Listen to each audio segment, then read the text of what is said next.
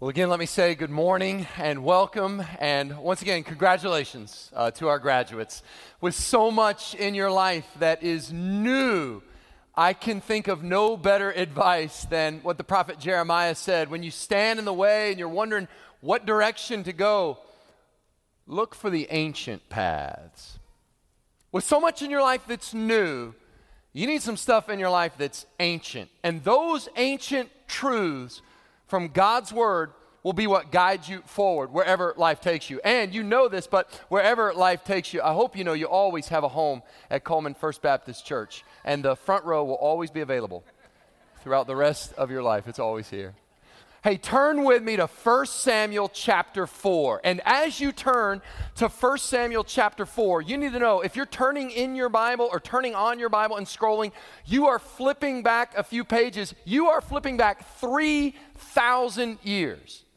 Come back with me, 3,000 years of human history, and we come to 1 Samuel chapter 4. Now, the first thing, when the preacher says, hey, we're going to look at a text, we're going to look at a document that is 3,000 years old, the first thing I would be wondering, the first thing perhaps many of you are wondering is, how are you going to talk about a scripture that is 3,000 years old? What on earth does that have to do with me? It's a fair question. And I hope that within three verses, you'll see that the answer to that question is everything. Give me three verses, okay? After one or two, don't check out. Give me three verses. First three verses, you'll, you'll realize the answer to the question what does this ancient Bible text have to do with me? Everything. Here we go. Are you there? 1 Samuel chapter 4, we'll start in verse 1. And the word of Samuel came to all Israel. Period. Huge line after that we do not see Samuel again for three chapters. So far, the story, remember about Hannah, the praying, you know, a, a, woman who wanted to be pregnant, gives birth to Samuel. Samuel goes up. Remember the call from a couple weeks ago? Samuel, Samuel. And he thinks it's Eli. It's been all about Samuel. But the whole point was God was raising up a prophet, and the prophet's word went out throughout all Israel. Now, we don't hear from Samuel again for like three chapters. But you need to know the word has gone out. That, that word from God through Samuel's gone out. Okay. Now Israel went out to battle against the Philistines. Nothing unusual here. Ancient enemy of the Israelites. They were always battling territorial disputes. They encamped at Ebenezer, and the Philistines encamped at Aphek. The Philistines drew up in line against Israel, and when the battle spread, Israel was defeated before the Philistines, who killed about 4,000 men on the field of battle. So far, so bad but what do ancient tribal wars have to do with me? Like, okay, so, so Israel's battling Philistine. Well, I, I, I, don't know any Philistines, and if I did, I doubt we'd get in a fight, you know? So what, what, what, does this have to do? Okay, so, so there's this sort of ancient tribal warfare. What's that to do with me? Remember, I told you, give me three verses. Here it is.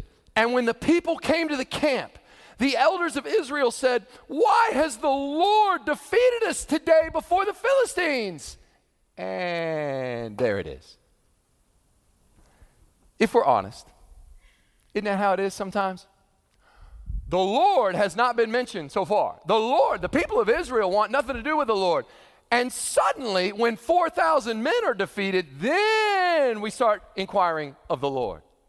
Then we want to know, hey, God, what's up? It, isn't that how it is sometimes? Isn't that how it is? When, when things are good, it's like, ah, we don't even bring them up. But when there's trouble, when life doesn't go like we thought it should, especially since, like the children of Israel thought, we're God's kids. Right? Why, why is it God is supposedly on our side? Why did I get that diagnosis? Why did I fail that class? Why did this ha- why did this breakup happen? What's going on, Lord? Why 4,000 people? Why has the Lord defeated us today? Israel has been where a lot of people are. See, this is a 3,000 year old story, but I think it speaks with a modern voice because Israel it then is where a lot of people are now. They believe in God, but they sort of have Heisman Trophy Christianity. They want God at arm's length. They want God as long as God will come on their terms. See, they want God, and they would never admit it. You would, ne- you would never admit this. But you want God deep down God is like a, a waiter, like a waiter, waitress, you know, a server. They don't sit down at the table with you to have the meal, but they bring you all the good stuff. Now you got to pay the bill, right?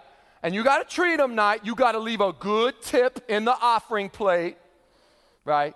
But deep down, their role is to serve you. They don't sit there at the table. You pay the bill, you tip them, you got to be super polite. But at the end of the day, it's about my family and my friends and my good time. And you bring all the good things. Thank you very much, and we'll tip you. But when we go home, you don't go home with us. Again, I don't think anybody would ever be so bold as to admit that. But if we're honest, in our weaker moments, Really, we want God as a waiter. Or, or maybe a better analogy would be a landlord. A landlord. You know, for all those years we lived in New York City, we had a landlord. This is a great setup. We were tenants of the apartment, and sometimes it was a management company, sometimes it was an actual man or woman, a, a, a landlord or landlady. Man, that was a great setup. Our roles were clearly defined in a contract. It was very legalistic. It was wonderful. We had this thing called a lease, and here was the deal as long as I did my job, pay my rent on time and don't trash the place, then they were contractually obligated to do their job, which is what? Keep the water running and keep the heat on and keep the place nice and tidy, right? And, and here's the best part. Here's the best part.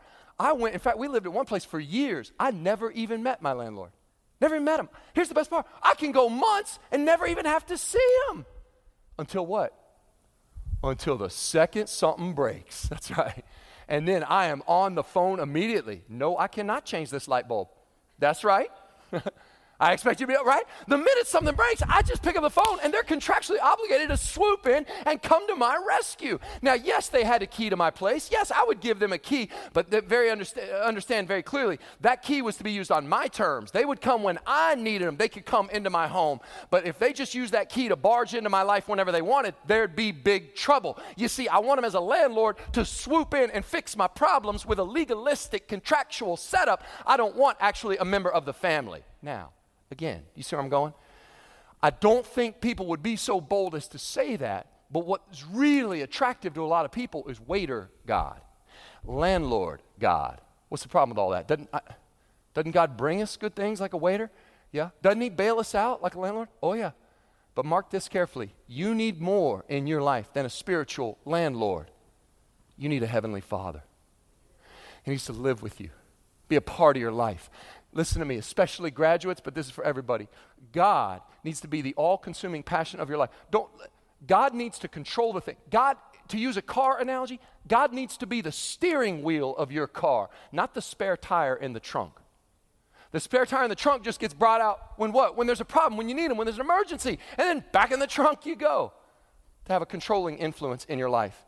Well, the list could go on and on, but I think you see the point. When we get off track like the Israelites did, what will God do? God doesn't want a false relationship like that. And I, I hope that if you're, if you're hearing this and you're convicted by that, I hope you'll take heart. Like, God doesn't want that either. So, what He will do sometimes is He will bring calamity into your life like a wake up call. That's what He's doing here to get the Israelites' attention, to say, I don't want this false relationship. I don't want some sort of legalistic religion divorced from any notion of relationship with me. I don't want that. I don't want to be your spiritual landlord or your spiritual waiter. And so what's he do? He brings calamity. So really, the Israelites are actually asking the right question. They're doing what they're supposed to do. When calamity strikes, they say, wait a minute, everything ultimately, it's the sovereignty of God. So I've got to ask the question, what is the Lord doing here? That's, that's pretty good. They come up with the right question, but they come up with totally the wrong response.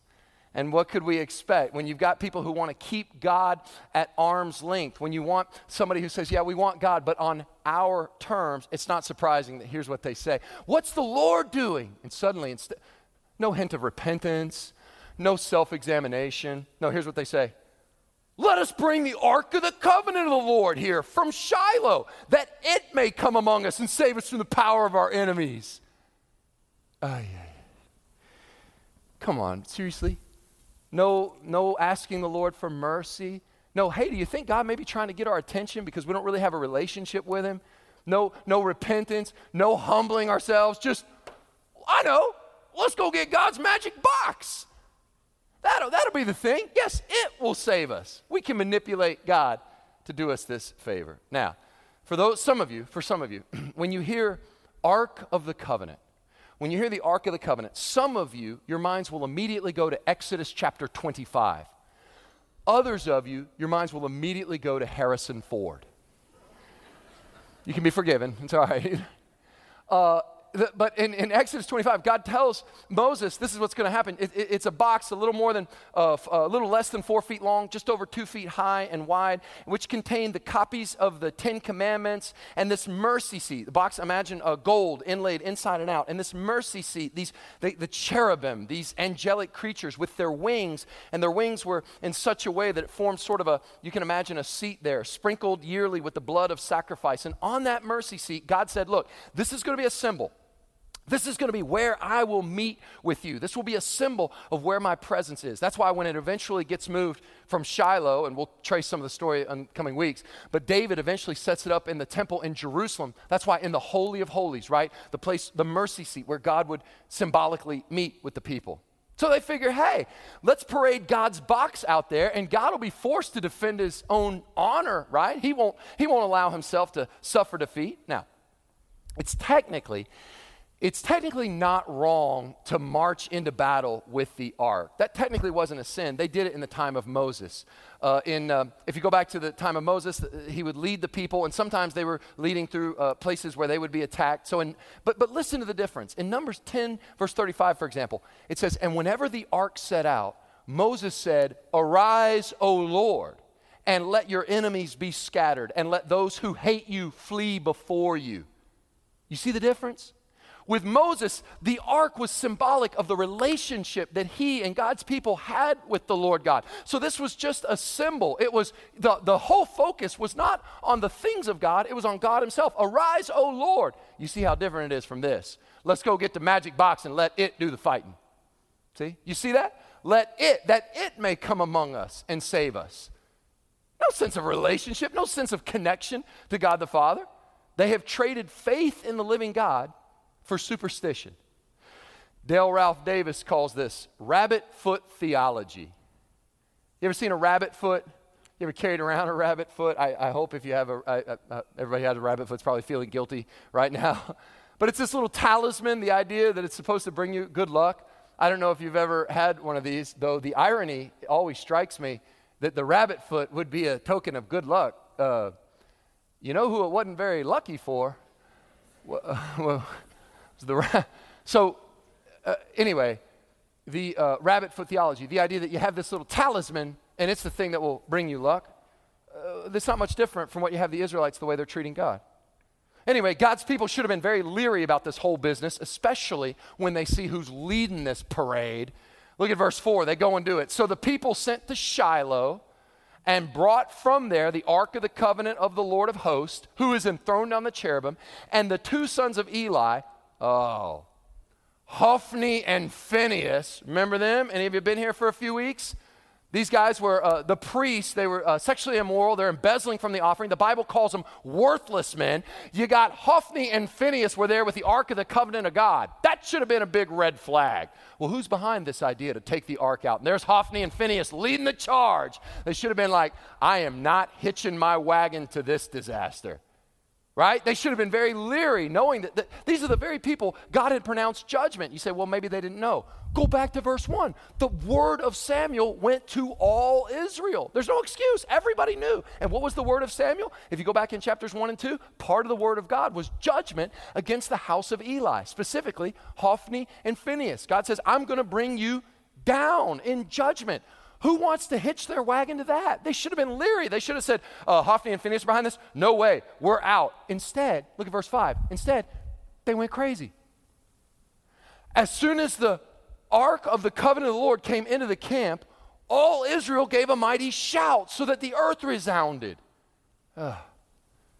It's a sad day when the trappings of superstition and man made religion get the people more fired up than God himself. They want nothing to do with God, they just want the things of God. Now, of course, the enemies of God's people take notice. And when the Philistines, verse 6, heard the noise of the shouting, they said, What does this great shouting in the camp of the Hebrews mean? That's how Philistines talk. And when they learned that the ark of the Lord had come to the camp, the Philistines were afraid, for they said, A God has come into the camp. And they said, Woe to us! Nothing like this has happened before. Now, you might say these Philistines are ridiculous. Why? They think that the ark is God. That's ridiculous. But is it? Because they have idols. So if you have the idol, you have God. So when they see God's furniture come into battle, they say, that's got to be God. And you say, that's ridiculous. Who would treat the furniture of God like God Himself? Israel. That's who. You can say the Philistines, uh, uh, maybe in a way, could be forgiven because they're just pagans. How could they know any better? Meanwhile, Israel has the whole word of Samuel going out from Dan to Beersheba. All of Israel knows better. And they are treating the ark of God no different than a Philistine. Here you've got the, listen to me, you've got the people of God treating God no different than pagans. The uh, verse 8, they they say, Woe to us! Who can deliver us from, I love this verse, who can deliver us from the power of these mighty gods? These are the gods who struck the Egyptians with every sort of plague in the wilderness. I love this. When the Philistines took world religions in college, they got like a C minus. Like, close enough to pass, but they like get all the details wrong. For one thing, the Philistines were polytheistic. And so they quite naturally assume that Israel's polytheistic. So they're like, these are the gods of the Israelites. Well, any Israelite or any Philistine who took world religions, you know, it's one God. On top of that, they got the timeline all wrong. They struck down the Egyptians with the plagues in the wilderness. No, they weren't in the wilderness. They were struck down while in Egypt so they could get to the wilderness. But they get this right. They treat God with more reverence than the children of Israel do. You got people who know better. You got people who got all their theology right. You get that? You got people who got all their Bible doctrine correct. They could tell you it's not God's, it's one God. It's not in the wilderness, it happened in Egypt. And yet the Philistines hear about this and they have the good sense to fear before the Lord. The Israelites treat just presume upon God's mercy. So they don't presume upon God's kindness. Instead, they say, in effect, man up. Look at verse 9. Take courage and be men, O Philistines, lest you become slaves to the Hebrews as they have been to you. Be men and fight. Well, just gets them fired up. The ark, when you these when the Israelites are trying to manipulate and trying to use God, they're trying to twist God's arm to make him serve their own purposes. That just, what do they call it in sports? That just becomes bulletin board material. You know, somebody says something nasty and they trash talk your team, they just put it in the bulletin board in the locker room. They say, keep talking, because all you're doing is getting us more fired up. That's what happens to the Philistines. So the Philistines fought, and Israel was defeated, and they fled, every man to his home. And there was a very great slaughter, for 30,000 foot soldiers of Israel fell. And the ark of God, Almighty God, y'all, the Lord of hosts, the maker of heaven and earth, allowed his symbolic furniture, his presence, watch this, the ark of God was captured. And the two sons of Eli, Hophni and Phinehas. Now you say, why does the narrator name them? There was, what, th- how many did I say? 30,000 people killed. Because he's trying to show you, remember the prophecy? Fulfilled. Hophni and Phinehas died. Well, you can imagine in the Philistines, the way they divided their country, they had five key cities. So they called them the five cities. The five cities of Philistine. You can imagine in each city the next morning the headlines. Can't you imagine them reading their Philistine newspaper? And uh, the headline is Yahweh himself has been defeated. That's what they probably thought. God himself has been defeated. Why? We captured his idol. And so, th- not knowing, they, they're assuming that's his idol, that's God himself. Apparently, God couldn't protect himself, the Israelite God, and Yahweh uh, was unable to deliver the goods after all and all the shame, and all the shame that Yahweh allowed to come upon his name in that moment. Isn't that a staggering thought? Let me say that again. The God of the universe allowed that kind of shame. Does that not force us to wrestle with a couple things? Have you thought about that? That Yahweh would rather suffer shame than allow you to carry on a false relationship with him that Yahweh will allow you to be disappointed with Him if it will wake you up to the sort of holy God He is. So let me pause here and let me point blank ask you Can I apply this to your life? Do you need to be awakened to the type of God He truly is? Do you treat Him as waiter God? There to bring you the good things, and you're certainly going to say thank you, and you're certainly going to do your part. But deep down, are you treating him like a waiter or like a landlord Another way to put it, Dale Ralph Davis says, Have you gone from God, thou art worthy, or is your life, God, thou art useful? Are you relying on rabbit foot theology? You say, what would that look like in 2022? What do you mean, rabbit foot theology? Well, do you have a vibrant, living relationship with God, or are you trusting in some religious relic? D- don't do it. It's nothing more than a religious rabbit foot. If you have no relationship with God, don't say, Oh, I'm going to be fine. Why? I got, I got church membership. I'm a member of a church over here at First Baptist. I'm a member of that church. Trusting in church membership with no relationship with God, that's rabbit foot theology. Say, well, no, no, no, I, I, was baptized as a kid. You know, when I was in vacation Bible school as a young man, uh, I prayed a little prayer. Uh, you know, I, I'm going to be fine because I took communion. Taking the Lord's Supper, being baptized, being a member of a church, these are all great things when they're connected to a relationship with God. If you have no vibrant relationship with God, don't trust in these things. They're mere talismans, superstition if you don't have a relationship with God.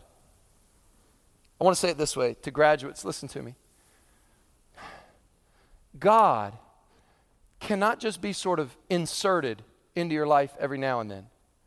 God is not an add on, you know, a, a, really nice feature to have. It's like when you buy a car, you get the base model, but then you can get some extra features to add on. It's like you have a life, but then if you want some extra features, get God as one of the extra features. No, God is not a nice feature to insert when you need Him. God needs to be the all controlling passion of your life. Now, everybody who's not a graduate, God cannot be inserted into your life as a nice feature or an add on. He needs to be the all controlling passion of your life. This goes for all of us. He's not a good luck charm, He's the Lord of glory. Well, to close, the rest of the, the, rest of the chapter of Scripture shows the dreadful consequences of what happens when the people of God no longer care about God Himself, only about His usefulness. And you'll see it's told in these two scenes. First, both of them are about the news coming back home to Shiloh. Look at verse 12. The news reaching Shiloh. A man of Benjamin ran from the battle line and came to Shiloh the same day with his clothes torn and dirt on his head. Uh, if you go back and look at your geography, from the battle line to Shiloh would have been a 22 mile run. So he was almost a marathoner.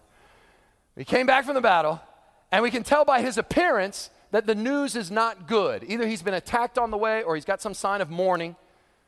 When he arrived, verse 13, Eli was sitting on a seat by the road watching. I don't know what this means because Eli by now is 98 years old. We already learned he was starting to go blind. By now, uh, his eyes cannot see, the Bible tells us. So I don't know if it means he's straining, he's trying to hear, he's trying to listen for any kind of news from the battle. Why? His heart trembled for the ark of God.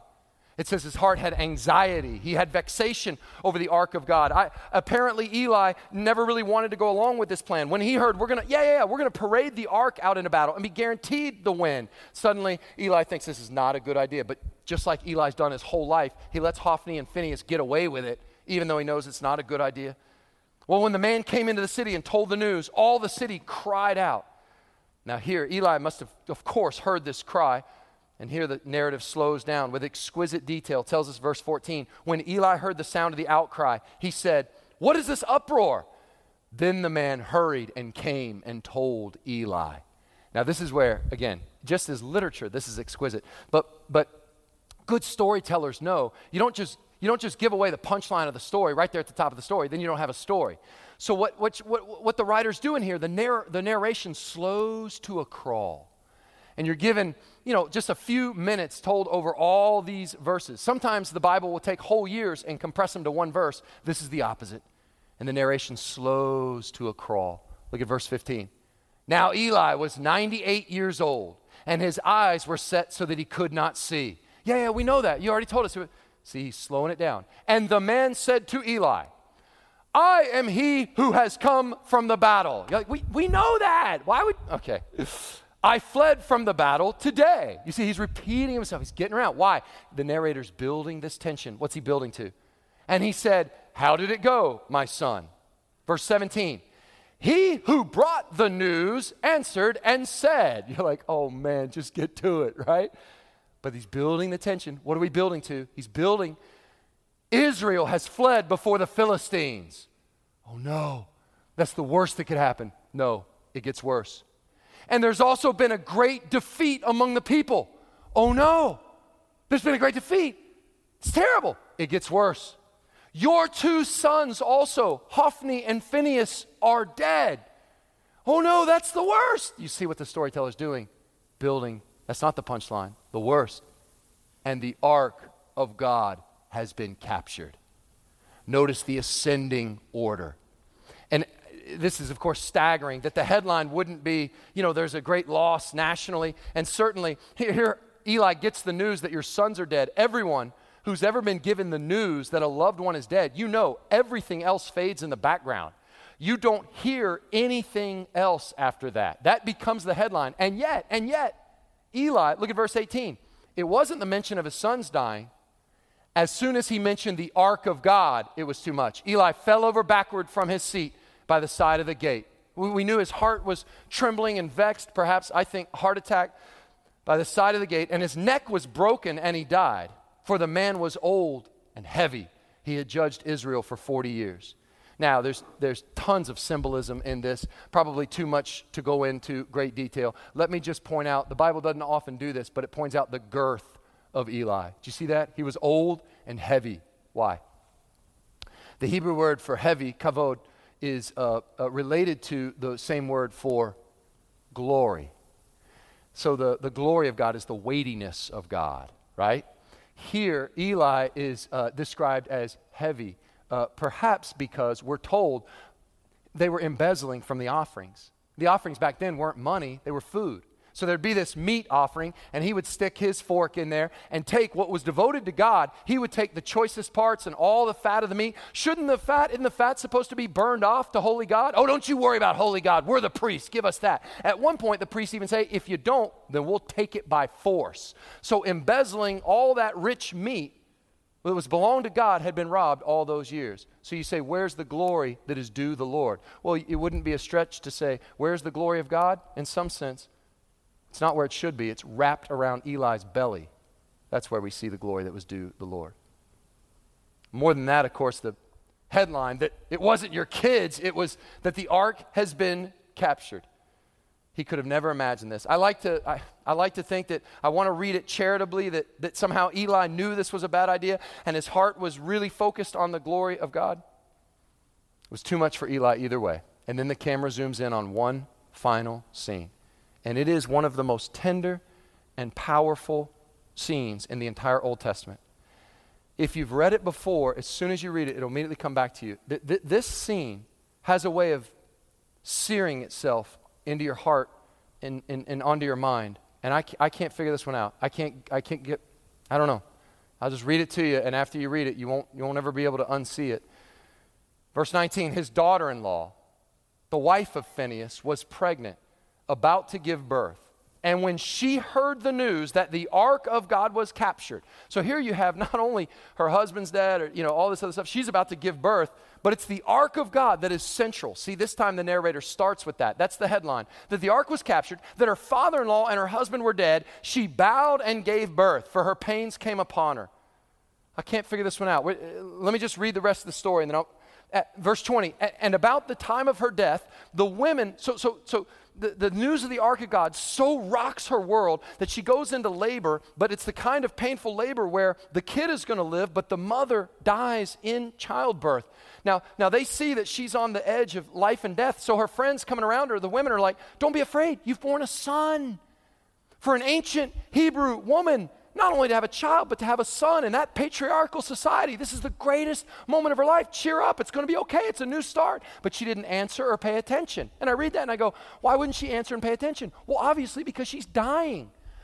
No, but that's not it, because she literally is able to speak clear sentences. But not even this news will cheer her up. Why? Because she's so focused on the glory of God. So, verse 21 she named the child Ichabod, saying, The glory has departed from Israel. Ichabod literally means no glory. Glory God. You hear kabod, kavod, you hear that? No glory. Glory departed. Because the ark of God had been captured and because of her father in law and her husband. And she said, The glory has departed from Israel, for the ark of God has been captured. That, it's just an incredible scene. I, I really don't know what to make of this. I, um, I don't know. I mean, you know, obviously we're not told in Scripture, but we're not even given this woman's name. And I can't help but think that that's how it is. You know, um, sometimes we think, oh, with all these nameless, faceless Hebrews in the Old Testament, there was no such thing as a nameless, faceless person to God. Everybody's got this uh, whole life behind them. Like, uh, this is probably important for all of us to remember, but especially those of us who are in ministry. Um, so often we try to put people in categories, don't we? We try to categorize them. What, you know, what, what category? Uh, category politically, or, you know, you categorize, you know, your affiliations, or your category, all this stuff. Um, but here's what I've learned over the years. People are not categories. People are long stories. See, if I came up to you and I said, uh, now, which of these categories do you fit? You know, are you been baptized? You guys, tell me about your relationship with God. Check, check all these boxes. You'd be like, preacher, one thing you need to know about me, I'm a long story. You'd be right. And I am too. People are not categories, people are long stories. What's this lady's long story? I have no idea. But you have to imagine she married a priest. She married uh, Phinehas, and, and surely on that wedding day there was great joy. You're not only marrying a priest, but it's a whole priestly family. The dad, Eli's a priest, and your father in law, and, and, and your brother in law, Hophni. There was great joy. This is great honor. It's great excitement. And who knows? And she lived there growing up in the glass fish bowl of being a priest's wife there in town. How long? How long before she realized her husband Phinehas lived a double life? That he was doing his priestly thing, but meanwhile he was also embezzling from all the offerings. He was s- sleeping with all these women. And you know what it's like in these small, close knit communities? How often did she have to walk through the marketplace and hear, well, there goes the wife of Phinehas. And we all know about Phinehas, don't we? How many stabs in the heart? And yet here she is, pregnant. Was there a new start? Was there a fresh beginning? Uh, were, were things going to turn a corner? Knowing all the while she's under the judgment of God, that there's been this pronouncement that, that judgment will come on this house. But maybe there'd be a new start. I mean, think about all the times people of God have repented and he's done this great act of mercy. And yet, through all this, so she has this child, and she gets the news that not only the, the, the, the, sure enough, the judgment's been carried out against Phinehas, but the ark of God has been captured in the midst of all this pain. What a woman! That's all I can say. What an incredible woman in the midst of all this pain. Where's her focus? On the glory of God. The all controlling passion of her life. What did she care about? The glory of God. What finally broke her was that somehow the glory had been gone. She says, Ichabod. Names this kid Ichabod. I don't know. She was right, you know, and also wrong about this. She was right in what she says. The glory has departed from Israel. But I think she's wrong in her logic. The glory has departed from Israel, she says, because the ark of God's been captured. I think it's the other way around, isn't it? In fact, the ark of God was captured because the glory of God had long departed Shiloh. The people of God had kept God at arm's length for a long time. The children of Israel had rejected God and exchanged him for a waiter, for a landlord. So here's this woman dying in childbirth. Think about it. That kid from day one, the day they get the news his dad died, his mom dies, day one, Ichabod grows up as an orphan with the name Ichabod. Glory gone. Very hard to forget this. And I don't think God wanted us to forget this story because it comes up over and over throughout Scripture. Wednesday night in prayer meeting, I traced the thread of Ichabod, glory departed, all through Scripture. And as you read your Bibles, look for it. You'll start to see it. Come with me to Psalm 78. And if you look at Psalm 78, you'll see in there the psalmist says, Consider what I did at Shiloh. The people turned their backs on me. They stopped trusting me. So I removed my glory from Shiloh. I let, my, I let myself fall into the enemy hands. He's talking about 1 Samuel 4.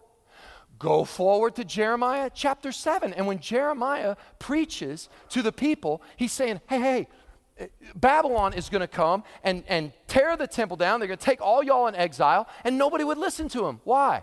Because we're church members. We got the temple of the Lord. God's not going to let his temple be torn down. They even had a song they sang the temple of the Lord, the temple of the Lord, the temple of the Lord. Jeremiah stands in front of him and he's like, You are treating the temple of the Lord like a lucky rabbit's foot. Here, here's what he says in Jeremiah 7 you, you, have, you have no relationship with God. But you want to walk under the blessing and protection of God, he says, quote, Will you steal and murder, commit adultery and perjury, burn incense to Baal, and follow other gods you've not known, and then come and stand before me in this house which bears my name and say, We are safe? You're going to run around on God, cheat on God, and then come into the house of the Lord and say, Yeah, we're good to go? Safe to do these detestable things? Has this house which bears my name become a den of thieves to you? But I've been watching, declares the Lord. Here's what he says in Jeremiah 7:12. Go now. I want you to go somewhere. Go to that place in Shiloh. He sends them to 1 Samuel 4. Go to that place in Shiloh where I first made my dwelling for my name. See what I did to it because of the wickedness of my people Israel. While you were doing all these things, declares the Lord. I spoke to you again and again. You didn't listen. I called you. You didn't answer. Therefore, what I did to Shiloh, I'll now do to the house that bears my name the temple you trust in, the place I gave to you and your ancestors. And sure enough, he did. Come with me to Mark chapter 11, where Jesus basically says, Ichabod. He goes into the temple and he clears out the temple from pew to balcony. Why? Because you've made my father's house a den of thieves. Go all the way to Revelation chapter 2. He, God tells the church at Ephesus, I know your good works, but you've left your first love. You've got all these ethical deeds, but you have no love relationship. Unless you repent, I will remove your lampstand. Ichabod. Come, come with me to Europe. Go to Europe right now. And you'll see these beautiful houses of worship that were once filled with the vibrant worship of a holy God. That now, if they're even a church at all, many of them aren't, become museums and other things. But if they're a church at all, I don't care what name is written above the door, it might as well read Ichabod. Glory gone. Come with me to churches in this very country that are only still around with their beautiful building because of a huge endowment. And otherwise, there are parts of the country right now. Otherwise, Ichabod. Come with me to marriages that were once vibrant and filled with love and laughter. And a man and a woman lived for the glory of God, and now over that marriage, Ichabod. Glory gone. Come with me to families which once came to worship in the house of the Lord together. Now, over that family, Ichabod. Come with me to college dormitories where once students thrilled to the truth of God. But that was back then. Now I've gotten here at college and now over that dormitory, Ichabod. Hey, Tom, why are you telling us all this? I'll tell you why. Romans 15, 4 says, The things that were written in former times were written, what? For our instruction. You say, it sounds like a, it sounds like a sermon of warning. Good, that means you've heard me. It is a sermon of warning. Because may God forbid God forbid that we'd be a generation or two from somebody walking up and down Highway 31 going, didn't there used to be a church here? Didn't they have, weren't they in revival for a season? And now, Ichabod, perish the thought. Now, Romans 15:4, Paul says, these things were given as a word of warning, right? A word of instruction, so that from the encouragement of the scriptures and because of your endurance, you may have hope. Because Paul knew if you're going to preach like this, when you come to the end, you better give the people some hope. So, is there any hope? I mean, how do you prevent Ichabod? If that's the thread that weaves its way through Scripture, how do we cut that thread? We don't want Ichabod written over our families, over our lives, over our church. We don't, uh, God forbid, right? Is there any hope? There is. But you'll have to come back next week as we look. I'm just kidding. I'm just kidding. I mean, that's technically, that's what, how I wanted to end, but that's a bit of a cliffhanger. So let's do it this way the hope, and there's only one. You could sum it up in lots of ways. I could take it to Isaiah 55. I could take it to Amos. I could take it to Micah 6 8. There, there's a million ways to say it. So I'll just use the most famous. But here's the hope. It's the same hope it's always been. Right out of the Old Testament, for example, look at 2 Chronicles 7:14. It's probably the most famous. Is there hope? Yeah, and here it is. If my people, now here he's talking to the children of Israel. This is not a verse to America. This is a verse to my people. Some of them may be Americans. Some of them may be Bengali. Some may be from South Africa. It doesn't matter, but, but they're, they're my people, is the point. From all over the world, if my people who are called by my name humble themselves and pray and seek my face and turn from their wicked ways. And don't ever think, by the way, that's like step one, step two, step three. That is one step. You can't do any one of those without doing the others. If you humble yourself and pray and seek God's face, you are turning to God. You will naturally turn from your wicked way. You can't, you can't have one from the other. As you turn from wickedness, you're turning toward God. It's a package deal. Humble, pray, seek my face, turn from their wicked ways. Then I will hear from heaven and will forgive their sin and heal their land. Before it's too late, before Ichabod is written over anyone, any place's life, repent, humble yourself. If you've been treating God as a waiter or a landlord, turn to Him. Now, the musicians are going to come, and Brandon's going to come and lead us in a time of response.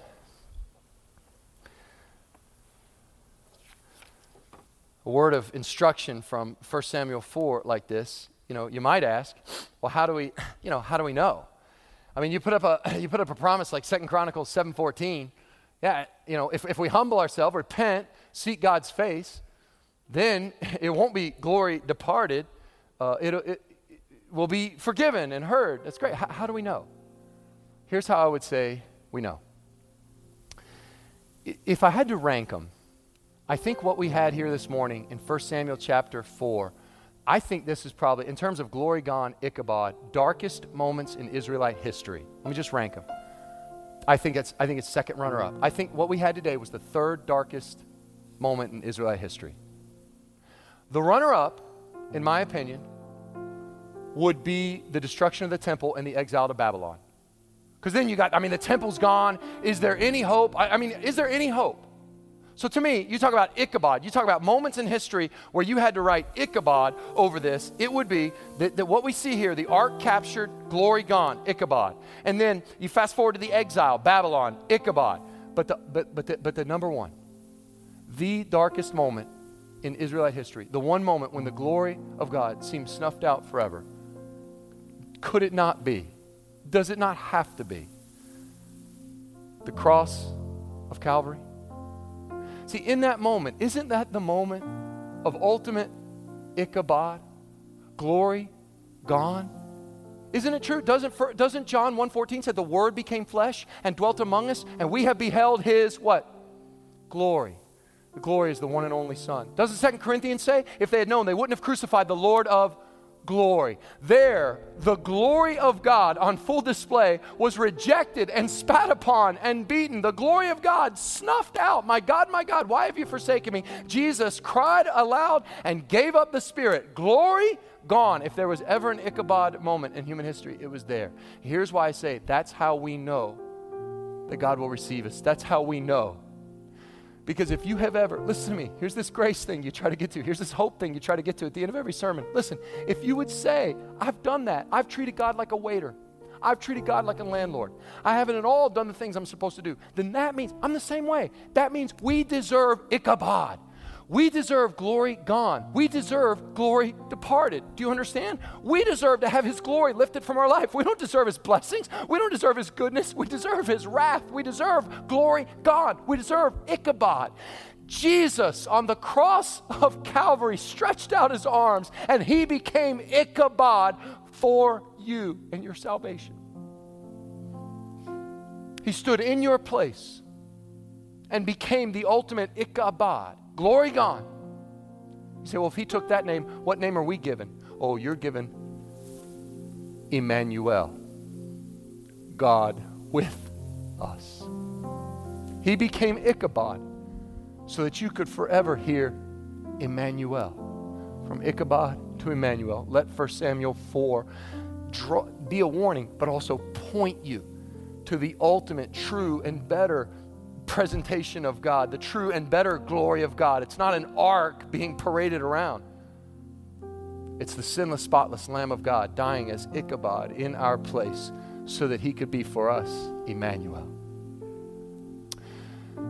And not for nothing, while all this is uh, going on, in that dark and terrible moment, uh, when the glory of God had been captured, seriously, come back next week because it turns out while all that was going on, God was very much alive and doing his thing. And it's the same thing on Good Friday. God was very much alive, but that's another uh, sermon for another day. Let's pray. God, grant that we would be encouraged by the good news of the gospel that when we deserved glory gone, you became for us Ichabod, that you might be forever Emmanuel, God with us. God, forgive us when we've treated you like a waiter or a landlord. We, want, we don't want you to live with us. We just want you to serve us. That's sin. We repent from it. We humble ourselves. We want to turn from that wickedness and serve you. God, grant that, especially to these graduates for the rest of their life. They would never uh, presume upon you, but live a life of flourishing in total submission with you as the all controlling passion of their life. Grant them that, Lord. Thank you for the families that have raised them. Thank you for a legacy of faith. If anybody here feels far from you, let them know today that you are in all places, you are everywhere, you are right here, you are with us. That today would be a day they get right with you. We ask you to grant this, not because I'm a great prayer, but because you're a great prayer answerer. Grant it because of your mercy and grace. We pray in Jesus' name. Amen.